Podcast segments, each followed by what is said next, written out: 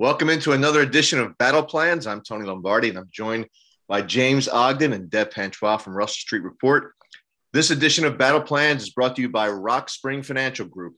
Rick Metzger and his team of professionals work with many lenders, and their goal is to find the right one to fit your mortgage needs, whatever they are. If you're seeking financing for a dream home, vacation home, rental property, get the right fit with Rock Spring Financial. Others have taken my suggestion and walked away from the table smiling ear to ear. Call them at 443 801 6389. Again, that's 443 801 6389. And speaking of smiling from ear to ear, James, you had a trip to the States. Tell us about that a little bit. Yeah, it was great, Tony. It was um, it was amazing to get out um, after so long. You know, it's been a it's been a few years since I've been, and it's been a couple of years since I've even been able to go. So uh, it was great to come out. Spent spent a while in spent a, few, a weekend in Chicago and saw saw the Ravens beat the Bears. Saw a Lamar uh, Ravens minus Lamar beat the Bears. Flew out to to New York to to see uh, to see my good friend Dev um, and podcast partner Dev, and uh, we had a great time in New York, and then flew to New Orleans and, and saw some some college games and a Thanksgiving game, and then flew back to Baltimore and and saw the um, the Ravens beat the Browns on Sunday Night Football, and it was just it was a fantastic trip. And you saw me. And I saw you, Tony. How forgettable I must have been. Not at all, Tony. Uh, we, of course, yeah, me and Tony went up uh, just before the Browns game, um, which I went to with uh, Mike Crawford, uh, Abakari on Twitter, um, uh, and met Tony and, and your lovely wife, Tony, and it was great to great to finally meet you as well, um, and to meet so many people across the trip. It was it was awesome. And you know, besides all the fun and the memories you created, the Ravens were two and zero oh during your trip. Exactly. I feel like I'm a I'm a good. I mean, I wasn't a good omen when I first started seeing the Ravens because um, I don't know. Many Ravens fans will remember. I'm sure the British fans will um, remember the abomination of a London trip, losing to what was a terrible Jags team at the time by by 30 points. Yeah, and I, yeah, and I watched uh, I watched a Ryan Mallett led Ravens lose badly to the Seahawks. So I didn't used to be a good omen, but I, I clearly am now. Yeah, you got to stay. You, what are you doing Sunday at 425? You're going to be in Pittsburgh? I wish. we have to petition uh, the team. Get on that, Tony. Right? Just got to make it make it work. You cannot stare down good mojo. you have to embrace it. Get me out there. So, talk about your experience at M&T Bank Stadium Monday night, just from a fan perspective. I know that the Ravens did some special things with the lights, and I'm not sure if you're a fan of the wire, James, but the the whole Omar thing I think is really cool. The whistle is cool, isn't it? It's um it's amazing to to be there in person, and they did they did yeah did some great things with the with the lights off. It was just a it was a hell of an atmosphere, heck of an atmosphere, and it was just a great. So it was a yeah it was a great time to be there. I, I think I kind of lost my voice a little bit from cheering from shouting too much on uh, on third down. But yeah, it was just it was great. It was great to be there, and I, I thought the Ravens did a really good job of um, of creating that atmosphere on on Sunday night, and it and it, it certainly made a difference. I think. Yeah, they do a great job with that. Their their website, their multimedia team, and, and what they're doing out there at the stadium is like second to none. So you know, props to those guys. But just looking at that game, James, you know, my takeaway from the, the win over the Browns 16 to 10 on Sunday night, it was more of one of relief. And and also the biggest takeaway was that the Ravens proved that they could beat a tough team when Lamar Jackson was at his absolute worst. Yeah, they, they certainly did. I, th- I think the Browns I think the Browns beat themselves a little bit uh, on Sunday night. I think the the dominant the the real dominant performance was from the from the Ravens defense, which I was extremely impressed with. The way they they limited that offense. They, they, you know, the, the Browns got away from the run, and I think they probably could have stuck to it a little more.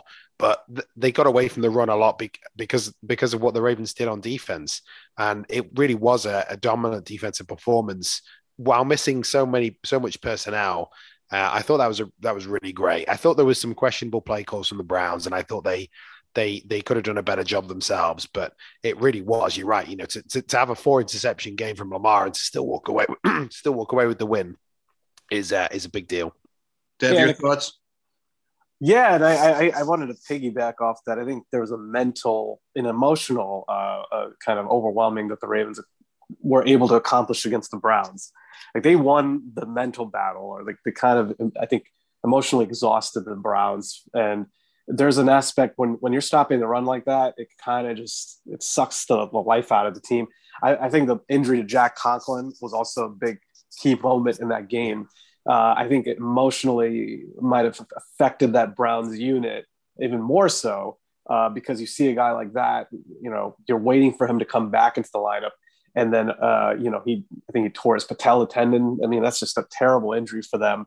Uh, but I think between those things, like the early down, and James and I talked about this offline, but early down success for the Browns is like ripping off six or seven and eight yard gains. It's kind of like the Derrick Henry effect for Tennessee.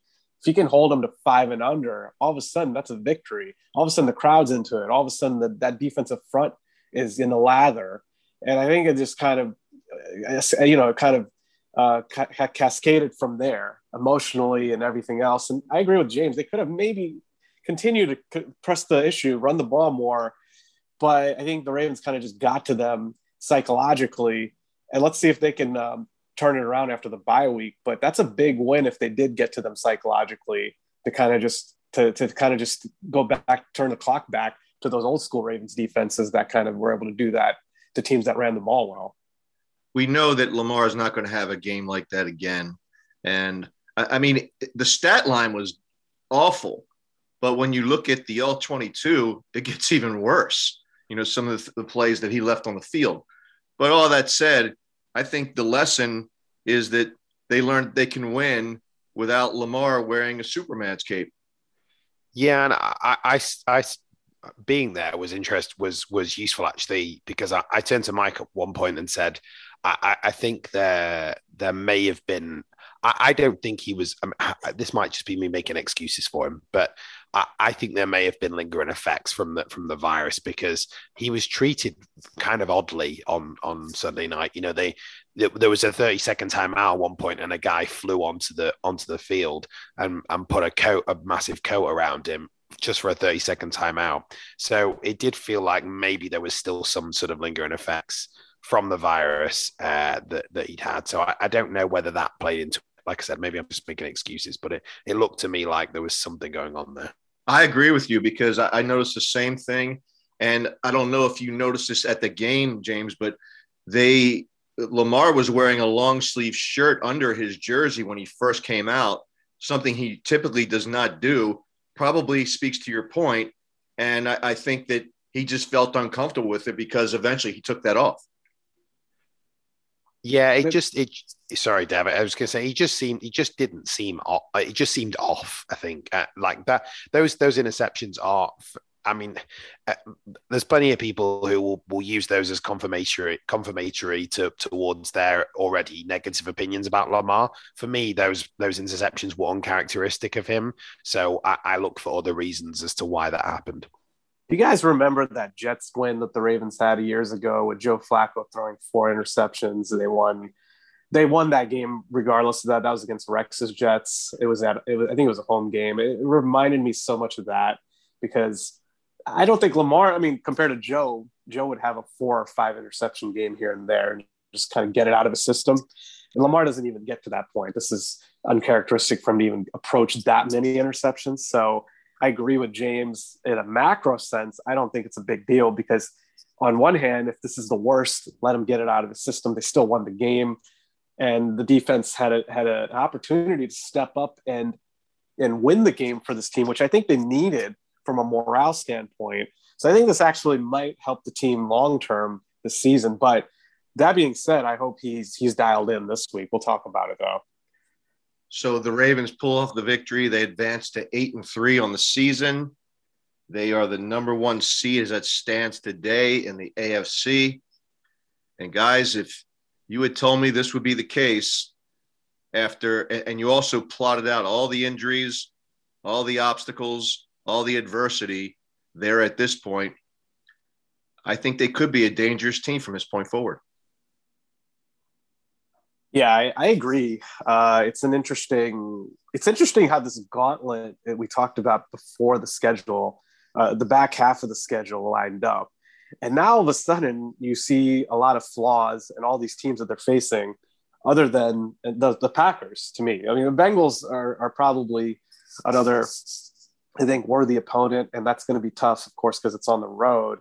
But these games kind of line up nicely for them from a home home st- stretch standpoint you're also seeing, and I think the biggest key for me, offensively, uh, they they may be able to make some improvements, but defensively, they've made significant improvements, uh, and they're I, they just continue to get better every single week.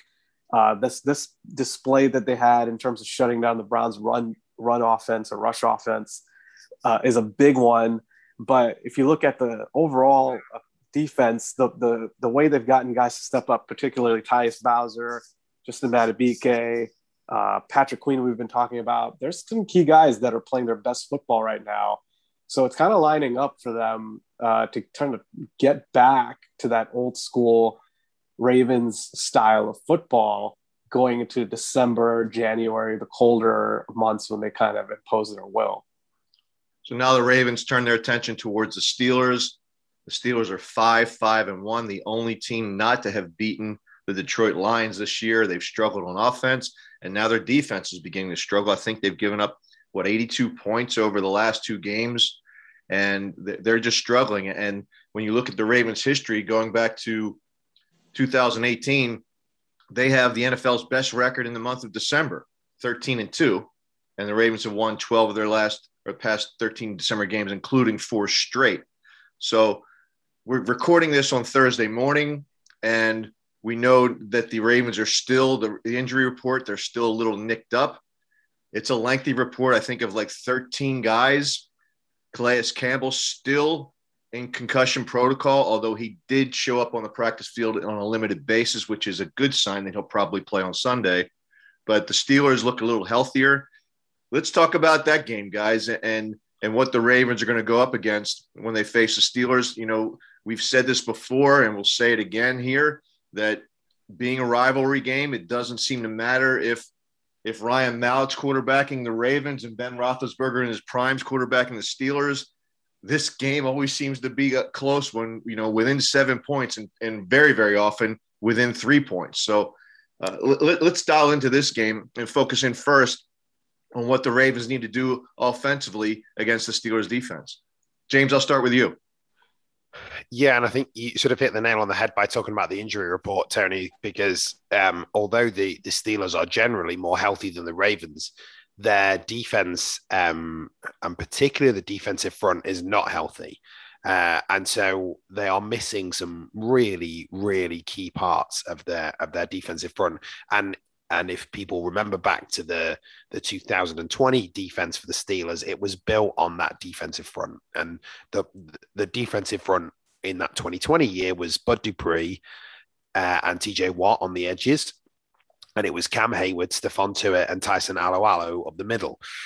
They are missing Tuitt, and they are, and TJ Watt has been put on the COVID list as of Monday, and so is likely to miss this game.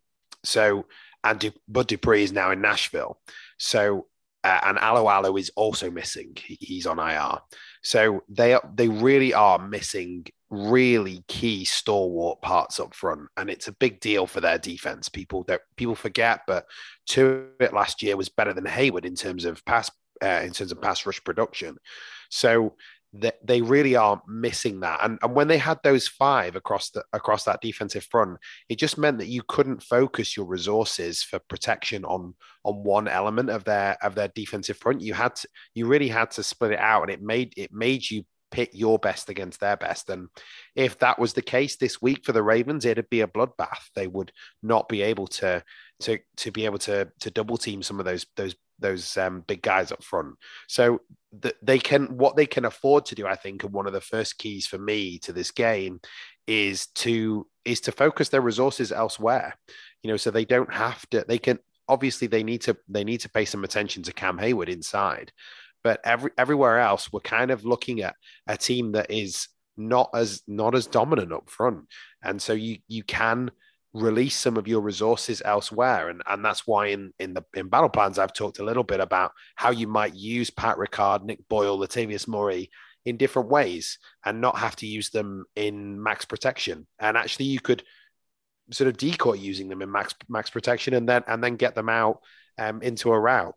I, I think that's one of the first keys to the game for the Ravens, which is taking advantage of the fact that this is a, a banged up Steelers defensive front you know, I wonder too. That's a great point about those three being decoy screens because we've seen the usage of that engage and then have them slip out, uh, chip plays. So that helps two ways because it helps slow down the pass rush. But then you also have a built-in play, and I think they hit on one against Devonta uh, with Devonta Freeman, and, and, it was a middle screen.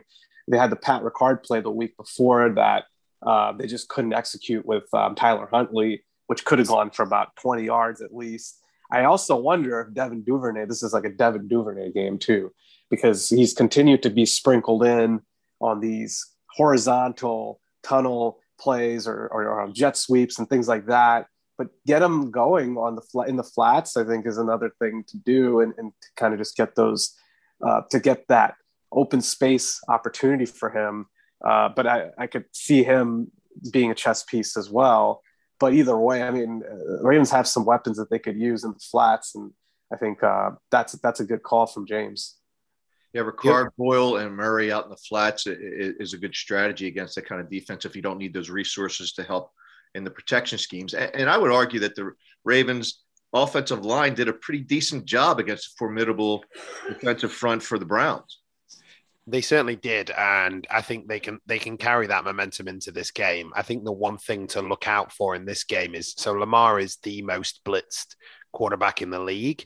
I think the thing to look out for in this game, reading the tea leaves from Mike Tomlin's post game comments um, after the game against the Bengals, seems like they might make some philosophical adjustments, some schematic adjustments. So I, I might expect to see a bit more of the blitz this week. The, the Steelers are a kind of middle of the road blitzing team. They don't, they, in terms of volume, they don't blitz a ton, but I think they may sort of dial it up this week. Um, because of the mixture of facing the Ravens and and teams thinking that the blitz is the way to attack the Ravens offense, uh, but also without TJ Watt, you might expect to see some more of the of, of a blitz this week.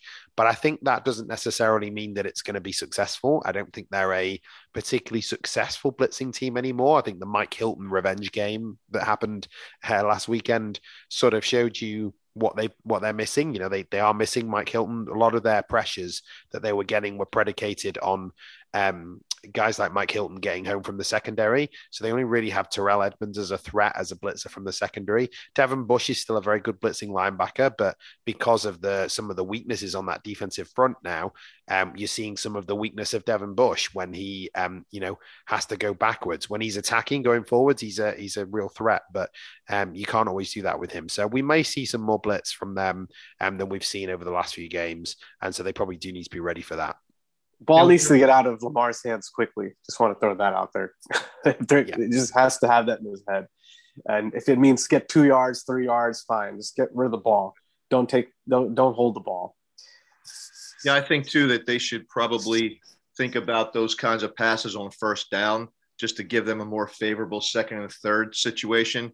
Because one of the things that they did against the Browns, I thought a little too often was they left themselves in second and third and long situations. And, and, I think they'll need to avoid that. And that'll help calm down that blitz. But one of the guys you mentioned that's going to be that the Ravens should use in attacking the flats, Nick Boyle. I thought it was interesting that he only had 10 snaps against the Browns, and that's down from the, the output that he had against the Bears in Chicago. I'm just wondering if he might even not might not even see much playing time this week if they're going to nurse him along, considering that Heinz Field is traditionally a, a turf that's chewed up and not the most solid footing. So it wouldn't surprise me if Eric Tomlinson fills that role more so than Nick Boyle. But moving on to, to the run game, guys, the Ravens, I, I did like the fact that they stuck with the run against the Browns. And I think we saw how that wore them down on that final drive. And I think they had maybe over 125 yards of, of offense on the ground. And I like to see them do that against the Steelers because the Steelers – with their their porous run defense, they're a little vulnerable there, James. They really are, and you hit the nail on the head on first down as well earlier, Tony, because this is this defense is the the worst team on first down, the worst defense on first down efficiency wise. So uh, that that is the, that is a big key. I hit on it earlier. Tyson Alualu not being part of this team is a huge loss to that defense, and that you're right, they they do have a porous run defense, and where where teams have attacked them well, and it's something I hit on in battle plans, is um, is with with outside zone, um, and it's something that the Ravens don't do a whole whole lot of the outside zone run, um, blocking scheme. It's something that you see from from lots of other teams like the Browns that we that we just saw, um, but we you don't see it a ton from the Ravens. They run a lot of gap runs, which the Steelers have worked pretty well to to stop, um, because Heyward is still good. Um, Chris Wormley, um, former Raven, is pretty good as well at stopping the run. So you do have some good run run defenders in that defense, but it's not great as a unit. And when they when you are able to run outside zone against them, uh, you're able to sort of get outside them. And then when you get to the second level and into the open field, the Steelers are, are pretty bad as a run defense once you get past that defensive front. So I'd kind of like to see the Ravens run, throw in some outside zone this week. It's not some they ha- they do have that club in their bag. It's just not something that they use particularly often. I'd like them to use it a little bit more. They won't be able to use it a ton more because it's not something that you can just turn turn your whole kind of game plan to in a week. So they will have to um, use some of their their other their other running game. But I think the way to attack this Browns defense is is is either with outside zone to try and get outside them, or it's to run it up the A gap, and and that's probably where the Ravens can more easily pivot their scheme is to to some of their their runs that that target the the A gap and and target whoever is playing nose, um, because without Alualu, they're just a very different uh, run defense.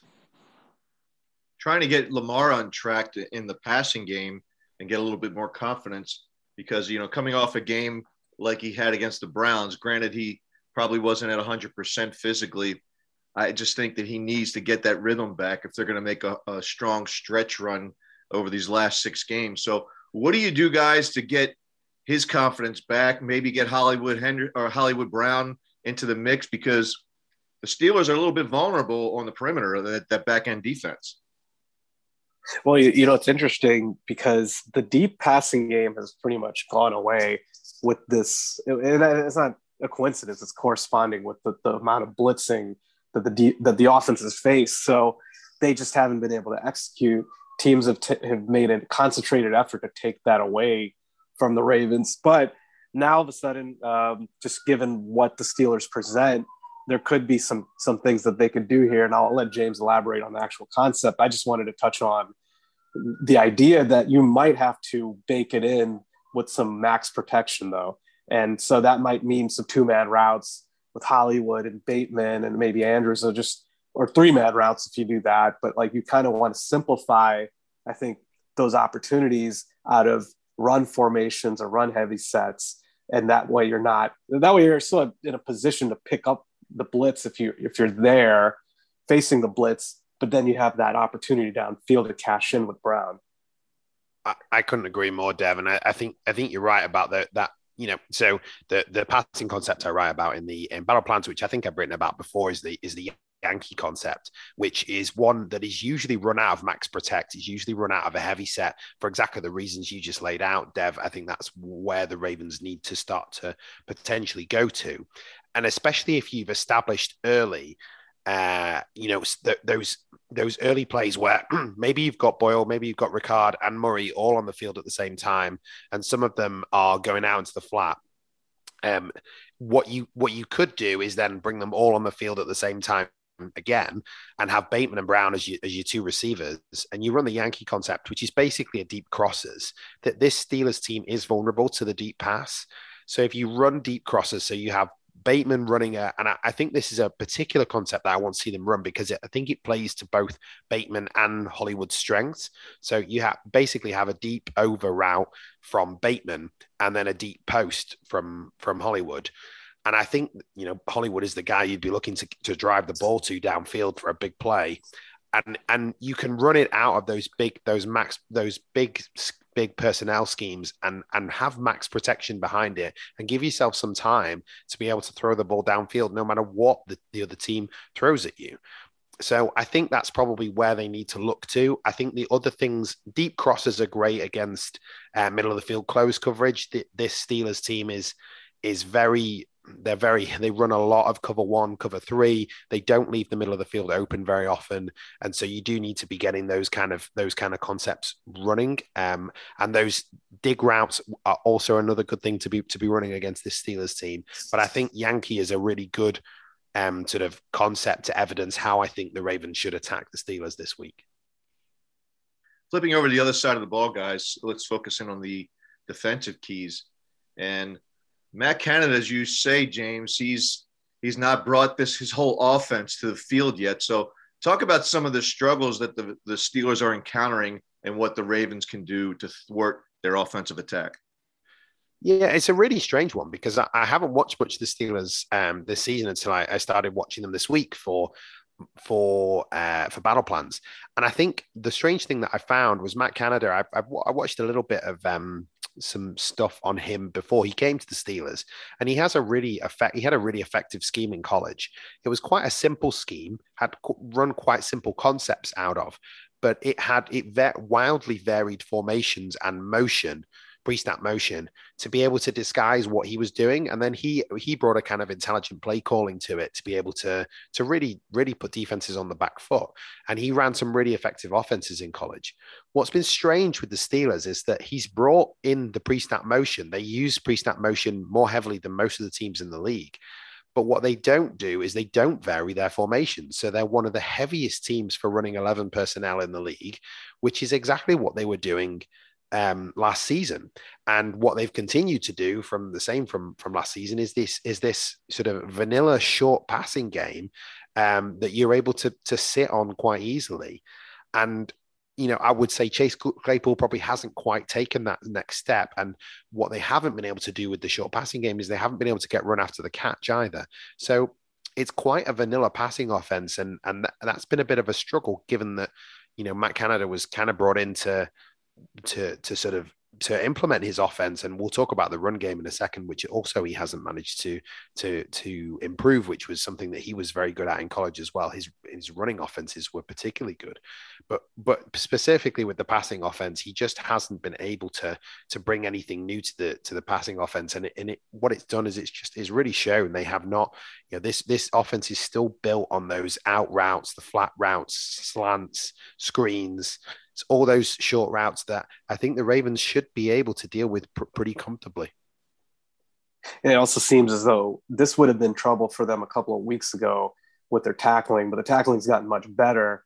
I agree with you, James. Like watch, I've watched the Steelers quite a bit in pieces and chunks throughout the year, and I think what they're really missing is Juju because he is a guy that could make those plays for them underneath, catch the ball, gain an extra five or six yards. Claypool is capable of doing that. And He's been a, kind of a gadget guy for them. They'll hand the ball off to him, they'll get him in space, but he's more of a deep ball guy. And so uh, I don't know that that offensive scheme really fits his style, along with Diontae Johnson, who's their best player. But it's just interesting to look at the scheme marrying the players, and it doesn't look like it's quite working out this year.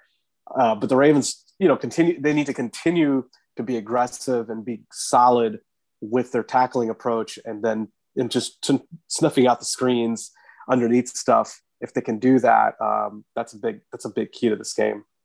One of the guys that the Ravens have yet to encounter, but they will on Sunday at Heinz Field, is rookie running back Najee Harris, and so far he's he's been a workhorse. He's had 196 carries, 708 yards, 3.6 yards per carry. They run a lot of zone blocking schemes. He's to me, as a runner, guys, he's impressive, but that overall scheme is certainly controllable. He averaged 2.9 yards per carry against the Bengals, 3.2 against the Chargers. So he, he's falling he's fallen off a bit over the last few games. Maybe he's hit that rookie wall. But for me, the danger of him is more in the passing game. Talk about the zone concepts that the Steelers run in the running game, as well as Najee is part of their, their passing game.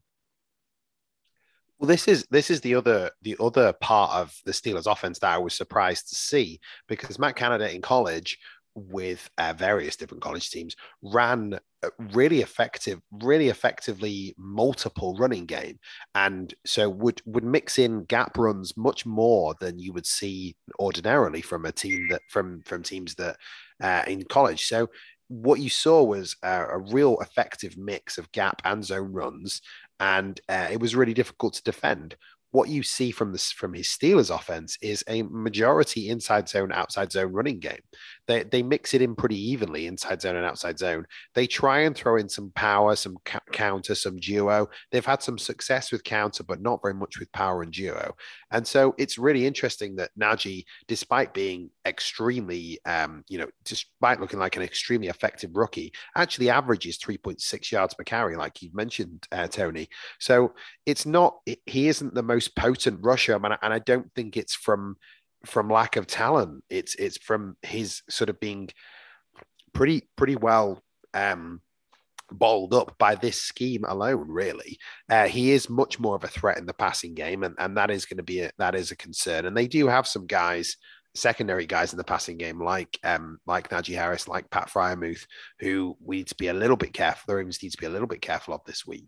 But that run game is not particularly effective, and and what you're seeing is while they're running the ball an awful that pre-snap motion I, I mentioned before, they're running the ball an awful lot with that pre-snap motion but it isn't having an effect. It's not actually helping. And I think one of the reasons is they run the ball when when they do use pre-snap motion, it's it's almost a tell that they are running the ball. They run the ball much more behind behind that motion than they do throwing the ball, and so I I, I think that the difference between inside zone and outside zone is not is not huge and and you should be able to read those you should be able to read those blocks pretty well and um, from the offensive lineman if you can key on the motion you can key on the blocks I think the Ravens should be able to to pretty pretty well stop those stop that stop that running game. You know, the zone blocking scheme, the, especially the outside zone blocking scheme, in the last few the last few times the Ravens have faced it, it didn't matter what personnel was on the field. They were struggling, they were missing guys, but they were still able to stop the run pretty effectively.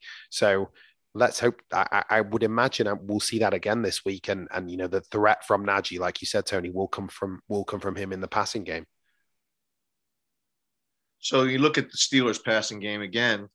The Ben Roethlisberger is the king of dink and dunk still, and he's getting the ball off. And I think the average that I saw is 2.4 seconds.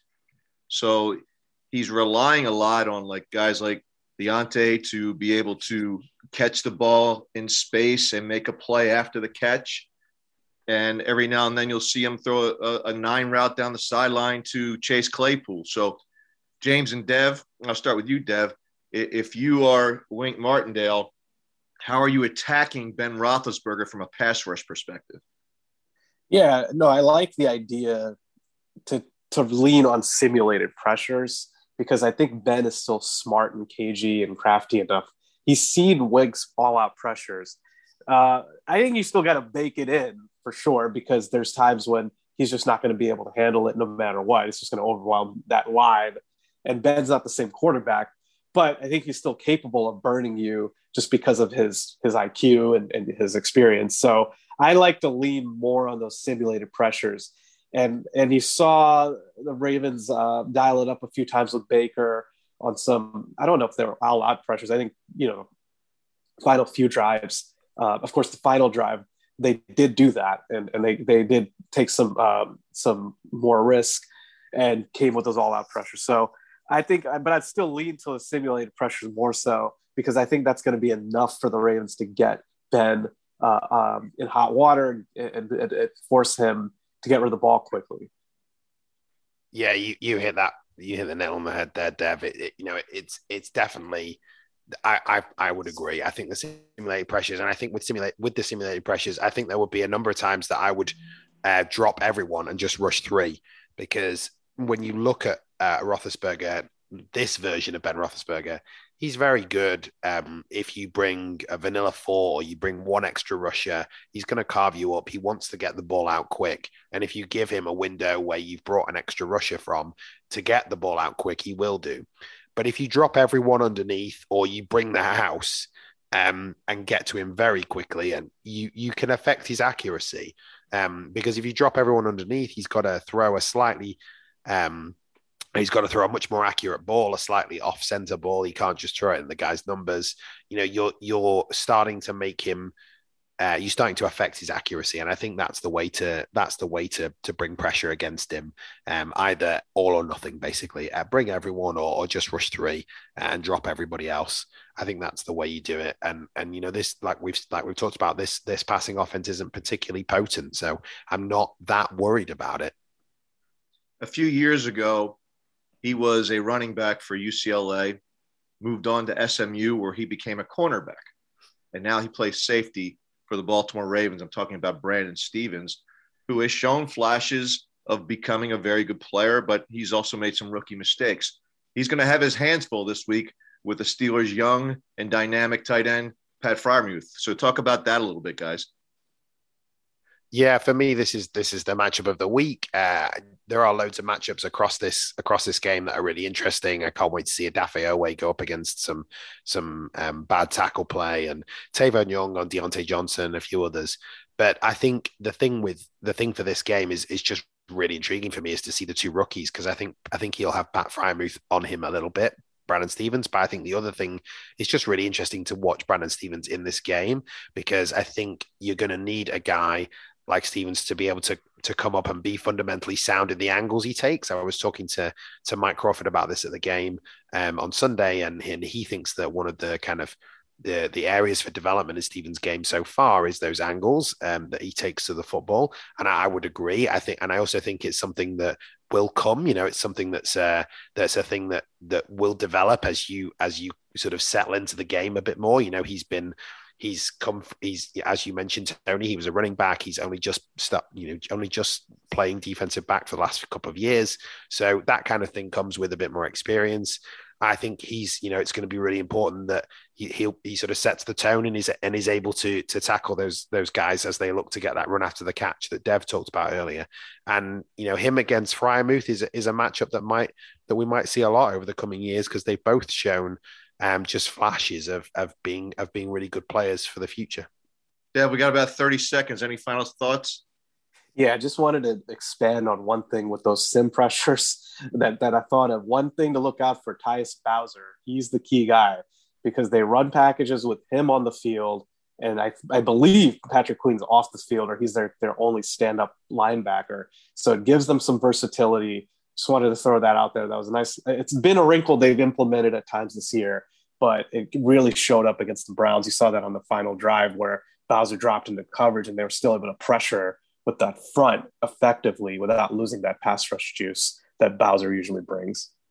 So that's battle plans for this week against the Steelers. Be sure to check out James' complete battle plans on Russell Street Report. Thanks for tuning in and please subscribe to Battle Plans wherever you get your podcast. We'll talk to you again next week.